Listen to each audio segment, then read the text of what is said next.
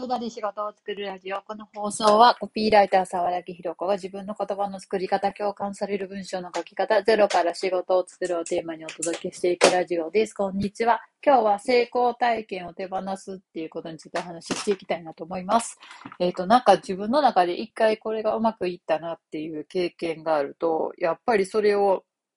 続けると楽にうまくいくだろうし、一回これでうまくいったなっていう強烈な経験があったりとか、その時楽しかったなとか、なんか褒められたなとか、成果が出たなっていうことがあったら、そのやり方を続けていきたくなると思うんですけど、でも、なんか、あの、な、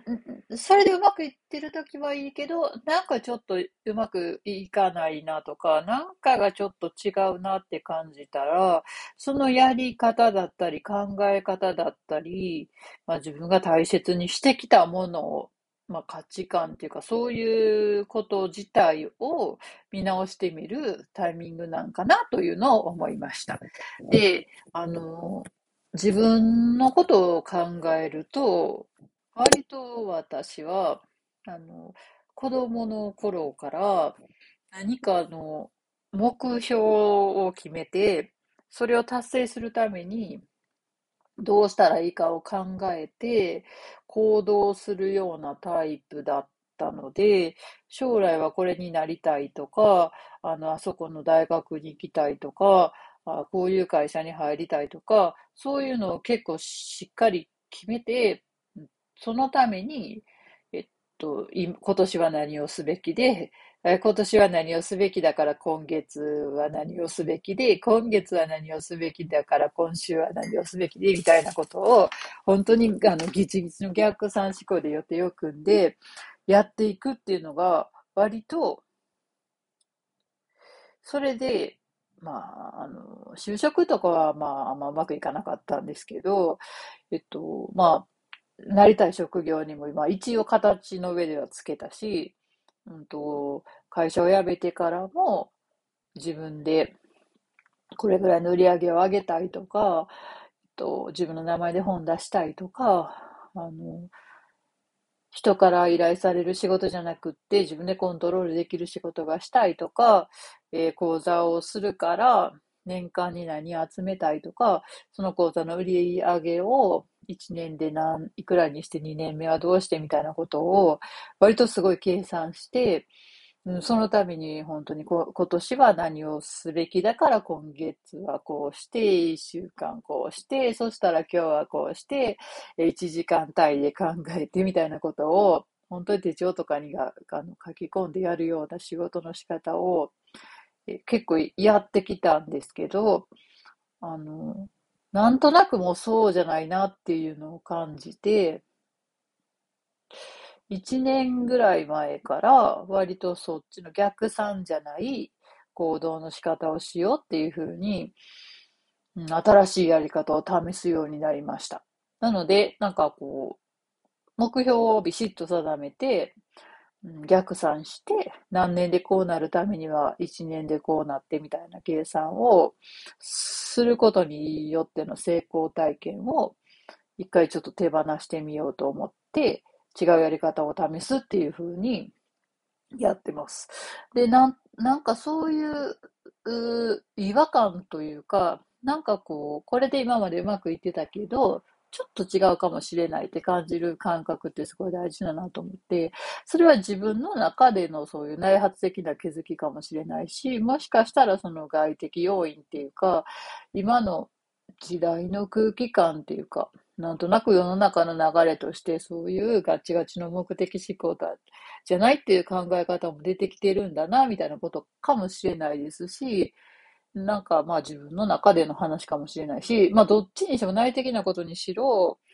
なんか世の中の流れ的なことにしろ、そういうことを、あの、なんかちょっと違うな、今までうまくいってたからこうやっててきたけど、ちょっと違うなと思って手放して違うことを試してみるっていうのは、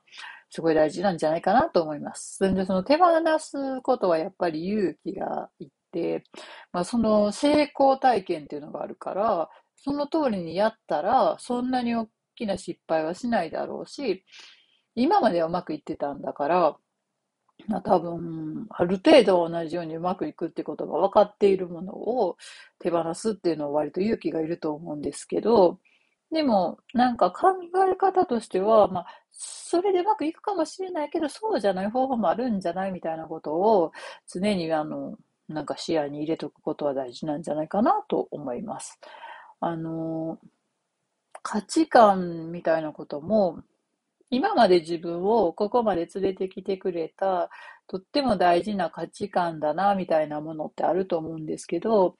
もしかしたらそれは、今までは良かったけど、これからの自分にとっては必要ないものかもしれないので、ずっと大切に握りしめてる必要はないかもしれないので、なんとなく自分が大切にしてることを、してきたことや、うまくいってきたやり方、方法っていうのを、なんかこう、ちょっとうまく、最近うまくいかないなとか、なんかこう、今までのようにうん、なんか成果が出ないのか、なんか気持ちが乗らないのか、なんかそういう何かしらの行き詰まりみたいなことを感じたときは、そういう成功体験をしてて、またちょっと違う方法を試してみるっていうのも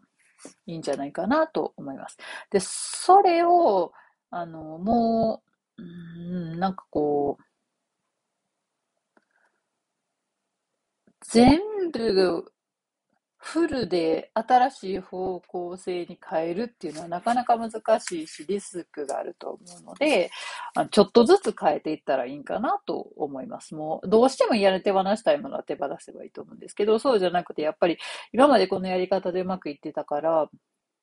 全部をしてるのは怖いっていう場合は、それも残しつつ、一部はそうして、ここの部分はその今までの通りの考え方でやって、この領域はちょっと新しい方法を試してみようみたいなことにするのがいいんじゃないかなと思います。で、私もその仕事のやり方で言うと、逆算してできる部分は必ずあって、というか、まあ、締め切りがある仕事などはある程度逆算してやらないといけない部分もありますし、なんかこう、目標を決めた方がうまくいくケースもあると思うので、うん、何年後にこうなりたいみたいなことを明確に決めてやった方がうまくいく領域もあるから、それはそうしたとして、でも、あの、その目標というものが、目標、目標と、目標っていうのを立てたとしたら、それが達成できたか、達成できてないかとか、何回り達成できたかみたいな話になるから、そのやり方では、なんとなく、私の場合はもう、あんまり、なんか自分のモチベーションもあんまり上がらなくて、あの、今年これをやるって決めたからやりきったみたいなことに今まではずっとすごくあのなんか達成感を感じたりしてたんですけど、今はどっちかっていうと、その思いもよらなかったことが起きたりとか、なんかこう、目標を立てなかった時の方がうまくいったりとか、そういうことがあるので、なんか目標を立てってやる仕事の領域と、全然何につながるかも全くわからないし、なんかこう、それが仕事の、まあ、売り上げとかになるかどうかもわかんないものも、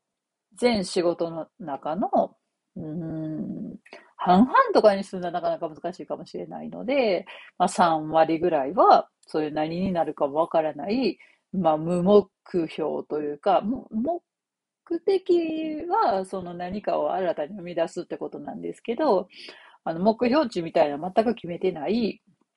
ものをやるようにしていて、まあ、うまくいけば、それがうまくいくようになれば、なんか目標設定して、数字で管理してみたいな仕事の領域をもっと減らして、もっとフリーで、あの何をやってるかわかんないけど、なぜか稼げてるみたいな あの仕事のやり方を増やしていけたらいいなと思っているので、全振りはやっぱり難しいし、5, 5割5割みたいにするの難しいので、まあ私は今ある程度余裕が出てきてきたので、うん、7、3ぐらいで、何の目的、目標値も定まってないような仕事を増やすようにしてます。なのでなんかこうこういうやり方で今まで成功してきたっていう経験に基づいた成功体験を見直すときは、まあ、全部を捨てるのはやっぱ難しいと思うので、まあ、何パーセントか、まあ、1割か2割ぐらい新しい方法をちょっとずつ試していって、そこでまたあのうまくいったら広げていく。まあ、それもうまくいったら広げていくっていうのも一つの成功体験を積むってことなので、またどこかのタイミングで、うまくいった成功体験を手放す時が来ると思いますけど、やっぱなんか会社員の時とかにすごく感じていたのは、昔っていうか10年ぐらい前とか20年ぐらい前にうまくいったやり方をずっと、あの、